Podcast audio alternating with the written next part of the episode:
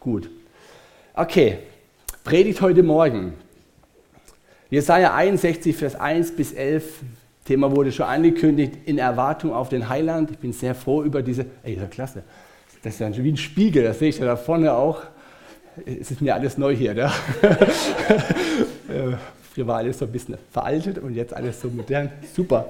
Das lenkt mich auch ab. Aber gut.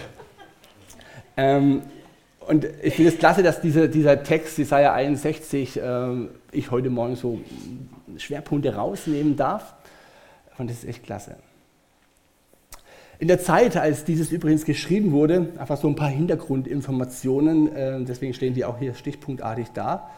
Ähm, ja, das war praktisch Jesaja, der das ausgesprochen hat, ein Prophet, der Prophet Jesaja, ja, der ein ganz großes Buch geschrieben hat und er hat in der Autorität Gottes ähm, wirklich äh, hier etwas ausgesprochen. Ähm, wir müssen bedenken, dieses Volk Israel, das kam gerade aus der babylonischen Gefangenschaft, aus diesem Exil und die finden praktisch nur Trümmer vor sich.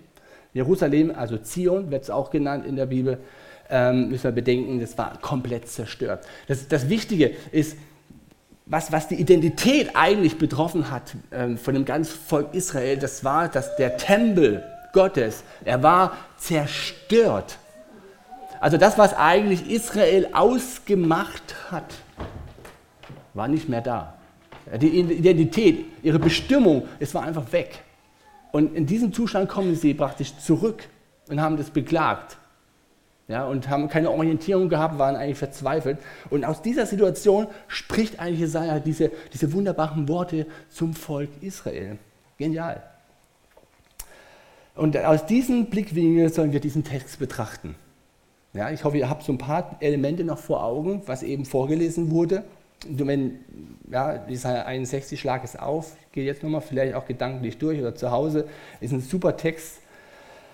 Ähm, wisst ihr, seit dem Beginn des Sündenfalls ist alles darauf ausgerichtet, den ursprünglichen Zustand des Menschen also dieser Ursprung, er ist sehr gut wiederherzustellen. Das ist das, was die Bibel so voll ja, so im Visier hat, die Wiederherstellung des Menschen. Das ist so die große Absicht der Heiligen Schrift, dieser frohen Botschaft, dass wir wiederhergestellt werden sollen. Also wenn der Humanismus, das ja Ostdeutschland sehr stark verbreitet ist, ja, wo es dann heißt, der Mensch hat ein guter Kern, dann möchte ich sagen, okay, lass ich stehen, wenn die das meinen. Gell. Ähm, für mich ist aber was Wesentlicheres, entscheidend. Der Mensch, ja, von mir aus ist er gut, aber er ist nicht sehr gut. Und das ist ein Unterschied. Weil sehr gut bedeutet, er ist vollkommen. Gut ist immer so eine Sache. Ne? Mit gut kann man manchmal nicht so viel anfangen. Aber mit sehr gut ist es vollkommen. Und das ist das. Gott möchte Vollkommenheit. Weil er ist vollkommen und er sehnt sich danach, zu den, zu den Menschen Beziehung zu haben. Und das geschieht nur, wenn sie auch den Status sehr gut haben. Und darum dreht sich die ganze Bibel da äh, um dieses Thema Wiederherstellung. Wieder vollkommen gut zu werden. Sehr gut zu werden. Ähm, wir haben das Thema Erwartung auf den Heiland. Ja? Das wird auch noch wichtig. Ähm, Präsentation kann ruhig ein bisschen weitergehen, danke. Ähm, Heiland, das ist ja althochdeutsch. Von dem Wort heilen ist es abgewandt und bedeutet so gut wie auch retten. Ja, Im Griechischen haben wir das Wort soter und heißt eigentlich Erlöser. Der Prophet Jesaja hat in der hebräischen Sprache für Heil das Wort Joscha verwendet. Und Joscha bedeutet Heil oder Rettung. Und zu diesem hebräischen Wort gibt es einen passenden Namen. Er lautet eben Jeshua.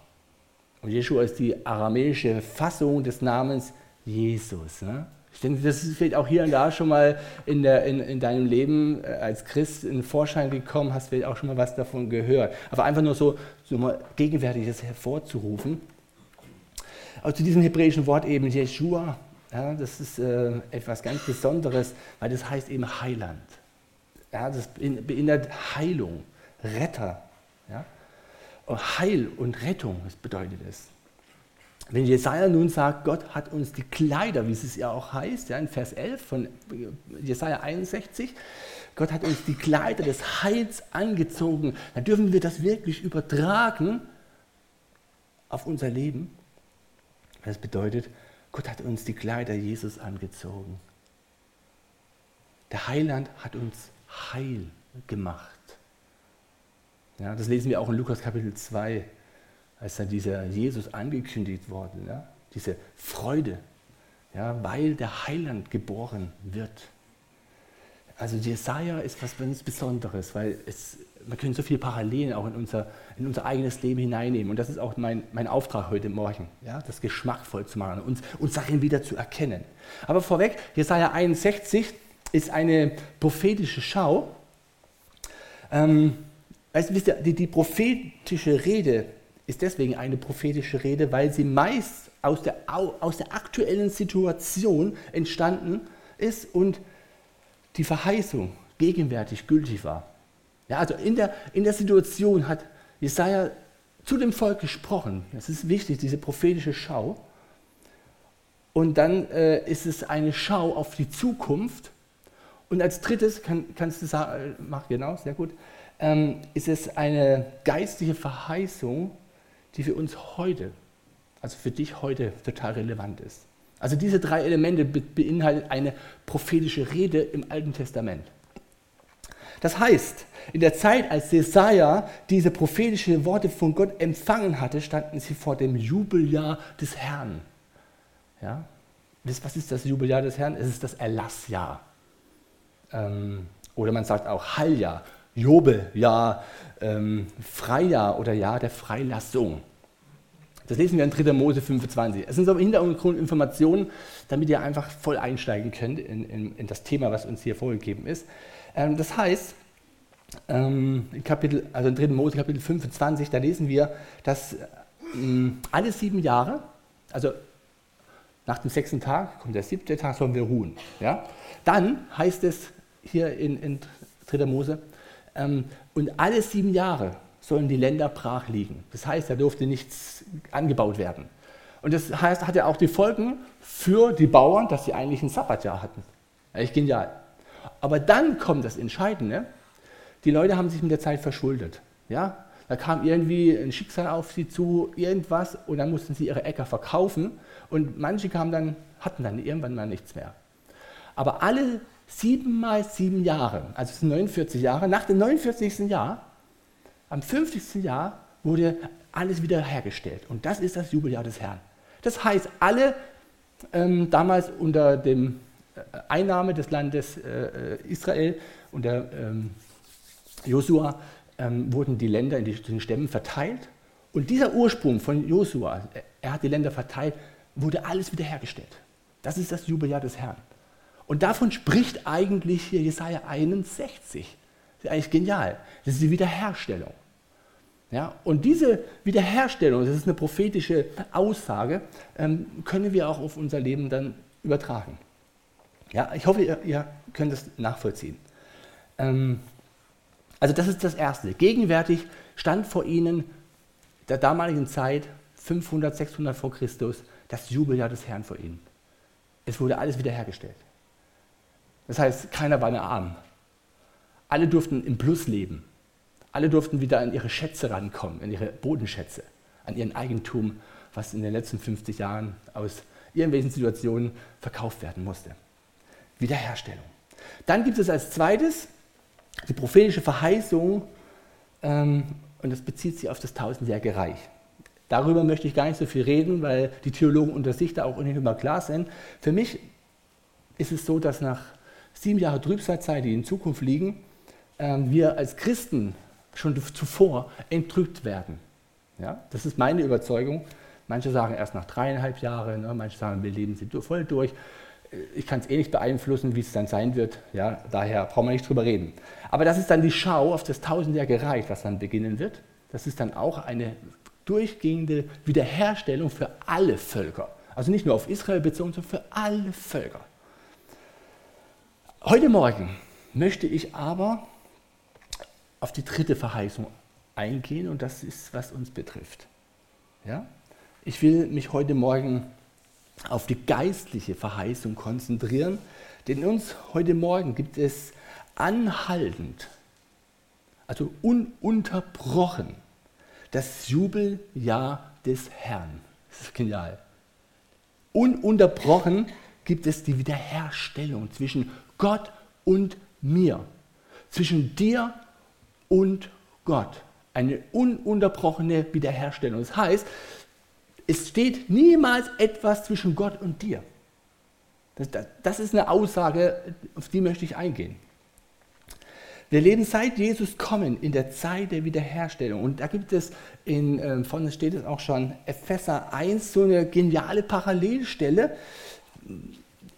Das ist übrigens äh, Epheser Kapitel 1 vom, vom Griechischen her eine, eine riesenlange Stelle, da gibt es überhaupt keinen Punkt. Das ist so ein Fort. Ja? Und die beginnt, also es heißt dann immer dort, in ihm haben wir die Erlösung durch sein Blut. Ja, in ihm haben wir den Reichtum. In ihm. Ja, kennt ihr vielleicht diese Stelle. Das ist genial, Epheser 1. Aber zuvor, in Vers 3, äh, da heißt es, gepriesen sei der Gott und Vater unseres Herrn Jesus Christus, der uns gesegnet hat mit jeglicher geistlichen Segnung in der himmlischen Himmelswelt oder Region in Christus. Das heißt, Jesus ist gekommen, um uns wiederherzustellen, uns in den Zustand zu bringen, den wir einst waren. Ja, nämlich der Zustand der ersten Menschen, Adam und Eva. Dieser Zustand. Und daher möchte ich diesen Titel meiner Predigt heute Morgen aufgreifen und jetzt aufgreifen, denn ähm, auf wen warten wir eigentlich? Ja? Es ist der Heiland. Und so komme ich zu meinem ersten Punkt, nämlich der Heiland begleitet mich mit seiner Bestimmung. Mit seiner Bestimmung. Wir lesen ähm, in dem Text von Jesaja 61, dass er uns bestimmt hat. Er hat uns wiederhergestellt, aber er hat uns auch bestimmt, nämlich wir, haben, wir sind bestimmt, Bäume der Gerechtigkeit zu sein. Bäume der Gerechtigkeit. Das hört sich ein bisschen komisch an, aber es ist total interessant. Also Vers 3 lesen wir das. Jesus hat uns den Mantel der Gerechtigkeit überzogen. Der Mantel ist in der biblischen Symbolik äh, interessant, unsere Bestimmung. Im Alten Testament, Elia zum Beispiel, ist denke ich auch bei euch allen bekannt soweit, ähm, als er in den Himmel aufgefahren ist, hatte vorher noch jemand berufen, den Elia, ähm, den Elisa. Und ähm, der hat den Mantel von Elia ja, überzogen bekommen. Das war der Prophetenmantel. Und als dann Elia in den Himmel aufgefahren ist, dann hinter, hat er etwas hinterlassen, nämlich den Prophetenmantel. Und Elisa hat den Mantel genommen und hat ihn, so wie Elia zuvor auch, in den Jordan hineingeschlagen und das Wasser hat sich getrennt. Das ist Vollmacht. Ne? Das ist unsere Bestimmung. ich bin überzeugt davon, dass das ein Bild ist auf uns als Christen. Dass Jesus, der Heiland, der Retter, uns einen Mantel überzogen hat, nämlich der Mantel der Gerechtigkeit. Und ich glaube, uns als Christen, woran, woran erkennen wir, woran erkennt man einen Christen? Da denkt man so, ja, sie gehen sonntags in die Kirche, na, kein, kein Sex vor der Ehe und so, ja, solche, solche moralischen Dinge. Aber eigentlich dreht es sich darum, ein Christ erkennt man daran, dass er die Gerechtigkeit in Jesus Christus hat. Und das, das spürt man. Das ist das Ausschlaggebende. Wir, wir können die Liebe Jesus nur durch die Gerechtigkeit Gottes erfassen. Im vergangenen Jahr durfte ich das total tief in meinem Leben so erfahren. Nicht nur an mir selbst, sondern auch andere Menschen, wo ich diese, diese Gerechtigkeit zusprechen durfte. ähm, und ich glaube, das ist wichtig, dass wir Gerechtigkeit Gottes total praktisch erleben. Ich bin davon überzeugt, dass ich im Glauben stärker wurde. Ja, kann ich. Aber, und das ist für, für manche fremd, ich wurde stärker im Glauben, weil ich aufhörte, mit der Sünde zu kämpfen. Und ich glaube, das ist das Problem von vielen Christen. Sie kämpfen mit der Sünde. Sie versuchen Dinge zu lassen und dadurch wird die Sünde noch viel größer und greift noch viel stärker uns an. Wir stehen in der Gefahr, mit der Sünde zu ringen, anstatt mit Gott. Ja? Mit Gott und seinen Segnungen. Wir versuchen uns von Sünde zu schützen, fernzuhalten. Und das Fazit ist, die Sünde ist lebendig und somit ist das Gesetz total aktiv. Dabei sind wir frei vom Gesetz, weil wir stehen ja unter der Gnade. Wir machen also gerade das Gegenteil von dem, zu dem wir bestimmt sind, nämlich zur Gerechtigkeit. Als Beispiel brauchen wir uns nur Jakobus anschauen. Ja? Und das ist das Interessante. Manche sagen ja immer Altes Testament, Neues Testament. Ich sage, das gehört ja zusammen. Warum? Weil wir im Alten Testament schon wissen und erkennen, was Gerechtigkeit bedeutet. Im Alten Testament, das ist so ein Verheißungsbuch, wo, wo Glauben so aktiv wird, so praktisch wird. Und da sehen wir den Jakobus, äh, den Jakob, Entschuldigung, der mit Gott kämpft. Ja? Er sagt in 1. Mose 32, nachdem er die Nacht hindurch mit Gott kämpfte, ich lasse dich nicht, du segnest mich denn. Und was hat Gott gemacht? Und Gott gab ihm eine neue Bestimmung. Du sollst ab nun Israel heißen. Warum sollte er ab nun so heißen? Denn er hat gegen Gott und Mensch gekämpft und hat sogar gewonnen. Hat Jakob gewonnen? Äh, mit Gott gehen kämpfen, äh, so gemacht wäre Jakob umgefallen. Aber er hat gewonnen. Er hat den Segen Gottes dazu gewonnen. Seine Bestimmung hat er gewonnen. Ja, er wollte ja Gott nicht totschlagen, sondern er wollte den Segen Gottes haben. Und dafür hat er sich eingesetzt und hat gekämpft, hat geringt darum. Und Gott hat ihn gesegnet und hat ihm eine neue Bestimmung gegeben. Und was hat Jakob gemacht? Er baute einen Altar und nannte den Ort Pnuel. Denn er hat Gott gesehen und hat es sogar überlebt. Ja? Ähm, das ist die Gerechtigkeit.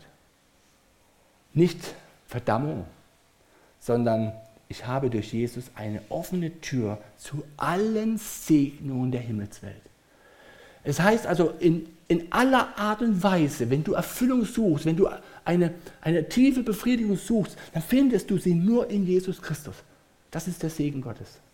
Mit jeglichem Segen, den es überhaupt vor, dir vorstellen kannst, er kommt von der Himmelswelt. Da, wo Gott thront, wo der Vater ist im Himmel, wo der Sohn ist, zur Rechten des Vaters, von diesem Segen ja, rede ich. Und er, ja, dieser Segen wird uns zugesprochen. Durch und durch. Das ist so ein Hammer, wenn du mir vorstellst, ja, wir suchen hier in dieser Welt immer wieder unsere Befriedigung und, und wir vertauschen das auch oftmals, dass wir denken, wir sind reich an Güter, deswegen sind wir gesegnet. Das ist ein Witz gegen zu dem, was eigentlich der Segen Gottes ist. Das ist etwas, was tief in meinem Inneren stattfindet und was mich zur Ruhe führt. Und das ist wirklich wie ein Anker. Es ist meine Burg.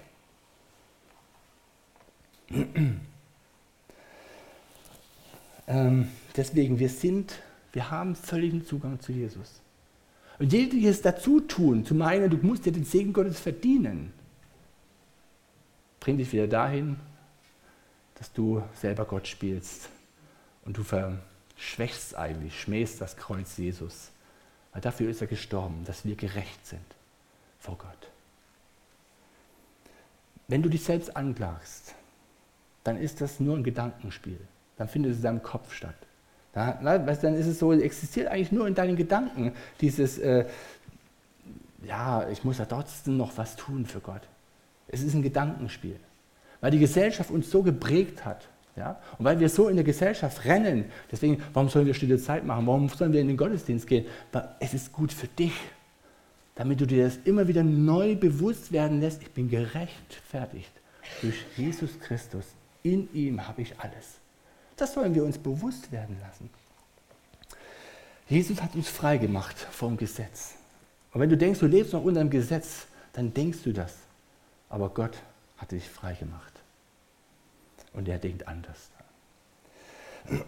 Wir stehen nur noch unter der Gnade. Und das heißt, wenn du ein Problem mit einer Sünde hast, du ganz praktisch, ganz gleich, welche Last es ist, bist du frei, wenn du weißt, dass diese Sünde keine Macht mehr über dich hat. Das ist die Basis. Wenn du weißt, dass die Sünde keine Macht mehr über dich hat, dann wirst du frei werden. Das habe ich in meinem Leben erlebt. Und das erlebe ich in der Seelsorge ständig. Dass die Menschen Stück für Stück freier werden, wenn sie das sich immer mehr vergegenwärtigen und es näher in ihn hineinkommt. In Jesus haben wir alles. Also merke dir, die Heiligkeit kannst du dir nicht verdienen. Sie wird dir von Jesus angezogen. Ja? Du kannst sie dir nicht verdienen. Es ist ein Geschenk von Gott. Wir leben eben in diesem Jubeljahr des Herrn, in der dauerhaften Herstellung. Alles andere wäre Religiosität. Alles andere ist Gesetz. Ich verdiene mir meinen Segen, aber so ist es nicht. Es ist alles seine Gnade. Es ist einfach ein Geschenk. Du brauchst dich nur ausstrecken nach Jesus. Ist doch genial. Gerechtigkeit heißt, alles ist für mich getan.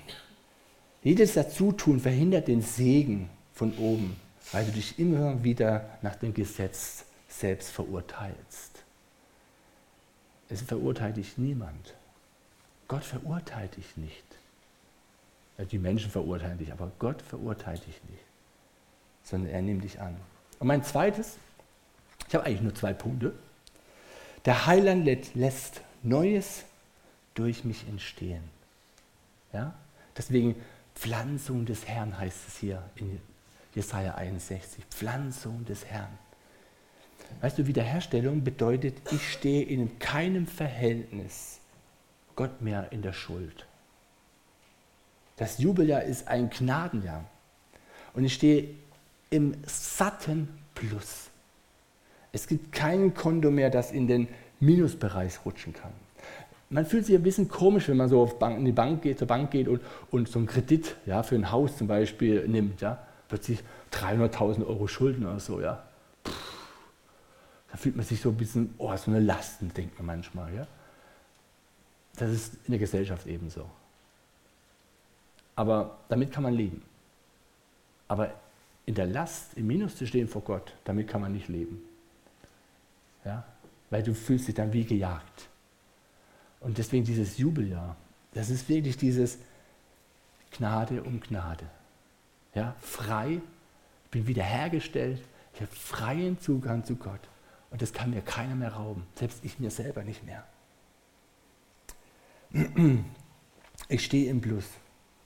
Jesus ist unser Heiland, nicht zeitlich begrenzt, ist nicht auf eine Tat begrenzt, ist nicht auf deine Stärken begrenzt, sondern ganz alleine auf dein Vertrauen. Es ist dein Vertrauen. Hebräer 10, Vers 35, da heißt es, werft euer Vertrauen nicht weg, welches eine große Belohnung hat. Ja? Zu Maria und Martha sagte Jesus, bevor ihr Bruder von den Toten auferstanden ist, ja, äh, auferweckt wurde von Jesus, sagt er, wenn ihr Glauben, also Vertrauen hättet, würdet ihr die Herrlichkeit Gottes sehen. Willst du die Herrlichkeit Gottes sehen? Willst du den Segen Gottes haben? Dann vertraue einfach. Und wenn du nur ein Vertrauen hast wie ein Senfkorn, das reicht. Du musst nicht dich äh, zwingen, ja, ich weiß, ich muss nur vertrauen. Dann kommen die manchmal ja, zu mir und sagen, ich weiß, ich muss nur vertrauen, ich muss mehr vertrauen. Ich sage, das kannst du nicht produzieren aus dir heraus. Das geht gar nicht, mach doch nicht so einen Stress. Ja? Vertraue, dass Jesus dir alles schenkt an Segen. Ja? Und wenn du denkst, du hast Fehler gemacht, darfst du wissen, dass auch Gott das gesehen hat und diese Fehler sogar nutzt, um dich zu segnen. Meine Feststellung in meinem Leben. Wenn ich dann denke, ich, werde, ich habe einen Fehler gemacht, ich bin noch mehr abhängig von etwas, wenn ich vielleicht so Leidenschaften nachgehe, ja, die zwischen Gott und mir von dem Verstand her stehen, und danach fühlt man sich dann so leer, dann, dann, dann kann man nicht einfach sagen, und weißt du, ich muss mich jetzt gar nicht um mich selbst drehen, das alles andere wäre bemitleiden, sondern ich darf einfach auf Jesus schauen und sagen, Jesus, und du bist für mich gestorben. Und Jesus sagt, ja, es reicht. Du stehst im Plus. Und dann bin ich so froh und so frei, dass ich einfach weiter Schritte gehen darf im Vertrauen. Das stärkt mich unwahrscheinlich. Wo ich merke, egal wie ich es drehe, Gott segnet mich. Was er möchte, ist dein Vertrauen. Er möchte nicht dein wie kann man sagen, dein, dein, dein, deine Gesetzlichkeit. Er möchte nicht deine Moral, er möchte dein Herz. Dein Herz das sich ausstreckt und sagt, ich vertraue dir, Jesus, dass das, was du für mich getan hast, ausreicht für alles und ich im Plus stehe. Und das Vertrauen in der Beziehung zu Jesus bringt immer Frucht hervor. Ja, das ist Frucht. Es entsteht Leben. Ob du aus dem Plus lebst, weißt du dann, wenn du nicht mehr versuchst zu begleichen, etwas vor Gott wieder gut zu machen. Wenn du das kapiert hast und das nicht mehr machst, wenn das nicht mehr da ist, ich muss vor Gott wieder was gut machen, weil ich habe was falsch gemacht, dann stehst du im Plus. Dann bist du angekommen. Das ist das Entscheidende. Ja? Und dann stehst du im Plus und was machst du dann? Du beginnst dich auszustrecken, zu pflanzen. Das ist dann die Frucht. Du fängst an zu pflanzen. Das Jubeljahr ist die Wiederherstellung. Wir sind auf dieser Welt, um herzustellen, nicht um zu zerstören. Lass uns nicht damit uns beschäftigen, ähm, dass etwas kaputt gegangen ist. Und ich, weiß, ich bin ein Mann.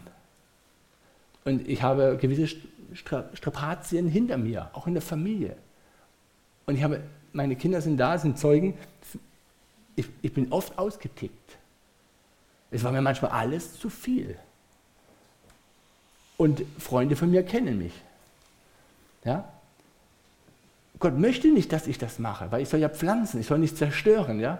Und wenn ich etwas ausspreche, was nicht in der Beziehung zu Jesus ist, ist es oft zerstörend für den anderen. Und das möchte Gott nicht. Aber ich fange an zu zerstören, wenn mir die Gerechtigkeit Gottes nicht mehr bewusst ist. Wenn ich nicht verstehe, dass ich im satten Plus stehe, dann fange ich an zu zerstören. Wenn ich mir aber bewusst bin, dass ich alles in Christus habe, dann fange ich an zu pflanzen. Deswegen darf ich auch in den letzten Jahren dankbar zurückschauen, weil ich vieles verstanden habe, dass ich pflanzen darf. Ich muss nichts beweisen. Ich muss nicht selber etwas im, im Zaun halten, sondern ich darf Jesus vertrauen, dass er mir Kraft gibt für jeden Tag.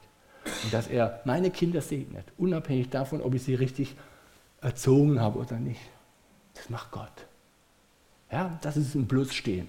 Es ist in allen Lebensbereichen darfst du das auf Arbeit überall anwenden. Gott hält es in seiner Hand. Und deswegen, ob du aus dem Plus lebst, weißt du dann, wenn du nicht mehr versuchst zu begleichen, sondern dich danach ausstreckst zu pflanzen. Frucht ist das, was Jesus möchte. Und Jesus sagt in Johannes 15, wer an mir bleibt, bringt viel Frucht. Also es ist eine Beziehungssache zwischen Jesus und mir. Nicht, das muss man machen, das muss man machen. Nein, vertraue Jesus. Bleib in der Beziehung zu Jesus. Du bist im Jubeljahr des Herrn.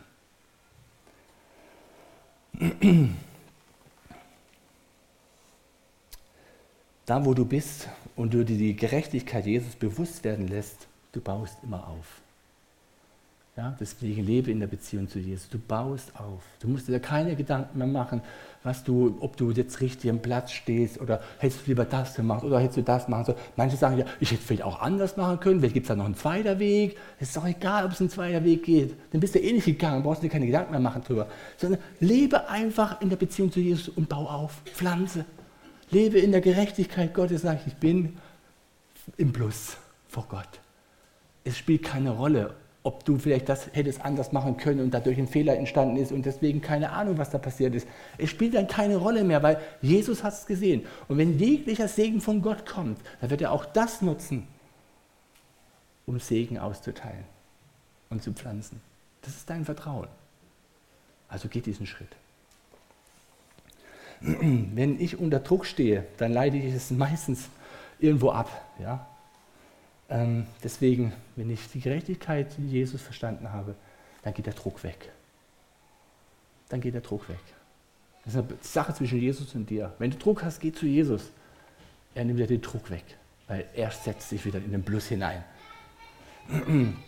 Wenn ich beginne, Zweifel zu haben, nehme ich mir viel Zeit. Ja, das ist wichtig. Nimm dir Zeit, mit Jesus es zu klären. Ganz praktisch. Du bist im Alltag, ja, Arbeit, alles stürzt über dich ein dann mach nicht mehr, um die Sachen zu klären auf Arbeit, sondern nimm dir eine Auszeit, um dir bewusst zu werden, dass du im Plus stehst. Dass, dass dir bewusst ist, dass alles für dich schon passiert ist, dass du jeglichen Segen Gottes hast. Nimm dir diese Zeit. Du kommst nicht drum herum. Das ist kein Automatismus. Ja? Der Automatismus ist, dass Jesus alles für dich getan hat. Aber du musst dir das bewusst werden lassen. und danach leben, dich ausrichten danach. Und zum Schluss noch eine Übung für uns. Wenn du also unter Druck stehst, Ablehnung, Zweifel über deinen Weg, den du gehen sollst, ja, das ist auch eine Frage, ja, junge Leute, ja, was soll ich machen und so weiter und so fort. Wenn du alleine bist und deine süchtigen Gewohnheiten vielleicht nachgehst, ja, wie auch immer, ähm, so der danke Jesus. Ja, in diesem Moment, danke Jesus für die Gerechtigkeit, die wir in ihm haben. Ja? Danke Jesus in dieser Situation. Nicht erst, wenn alles geklettet ist und so weiter, sondern in dieser Situation. Werde dir bewusst, dass Jesus dir den Mantel der Gerechtigkeit, der Wiederherstellung überzogen hat. Und als zweites, und das fällt den meisten sehr schwer, weil sie denken, das ist Egoismus. Ist es aber nicht. Ähm, beginne über dich selbst so zu denken, wie Jesus über dich denkt. Und dann erfüllst du auch das Gesetz Christus.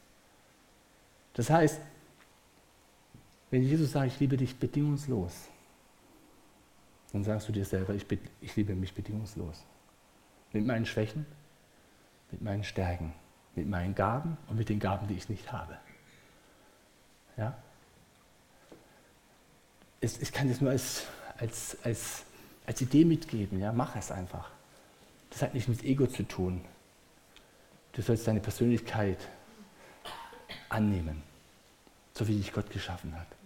Wenn Gott gut über dich denkt, dann hast du nicht das Recht, schlecht über dich zu denken, sondern denk gut über dich.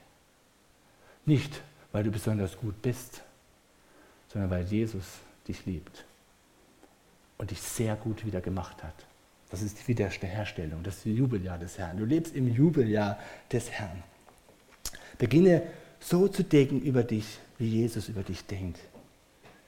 Jesus liebt dich bedingungslos.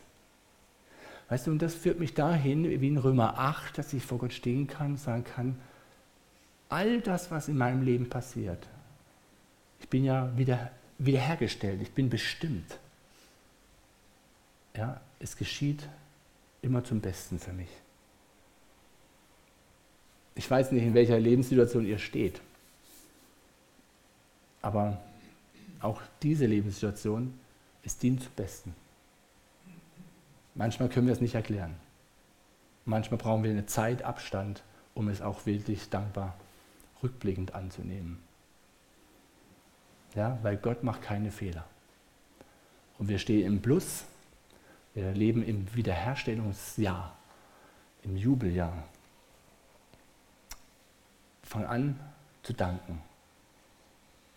Ja, für das, was in deinem Leben bisher passiert ist und für das, was noch ausliegt. Weil Gott hält seine Hand über dich. Und du bist ein Segen. Vertraue ihm.